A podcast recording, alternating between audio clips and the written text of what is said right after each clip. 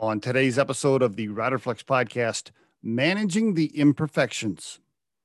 By now, you've probably heard how important relationships are, how critical networking can be to somebody's career. I'll be 54 this summer, August of 2021, and I can tell you from experience how accurate that is. When I say experience, I mean the relationships that I screwed up and the ones that I got right when you're that cocky 20 something or 30 something year old professional, you kind of know everything, right? Or you think you do. That you don't have to kiss ass or spend time on relationships because you just work hard and know things. Well, I'm here to tell you that you're wrong and you'll regret that later in life. And here's the most important thing I can tell you the biggest piece of advice on this topic manage the imperfections. What do I mean by that? Stop thinking people are perfect.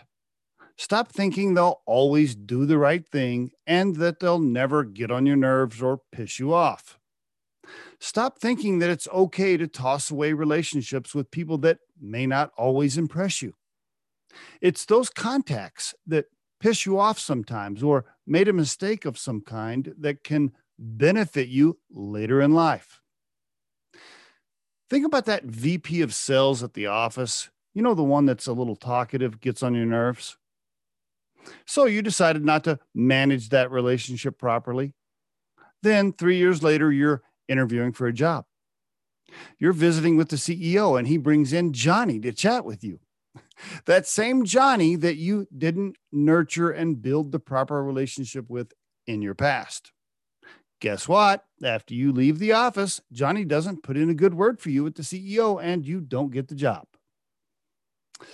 There have been so many instances in my life where I wanted to blow up a relationship, call somebody up and tell them how pissed off I was, tell them how wrong I thought they were about something.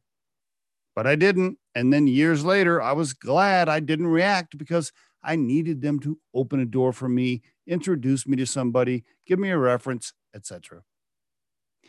Manage the imperfections when it comes to relationships and networking. And trust me, you'll be glad that you did. And there is your Riderflex tip of the day.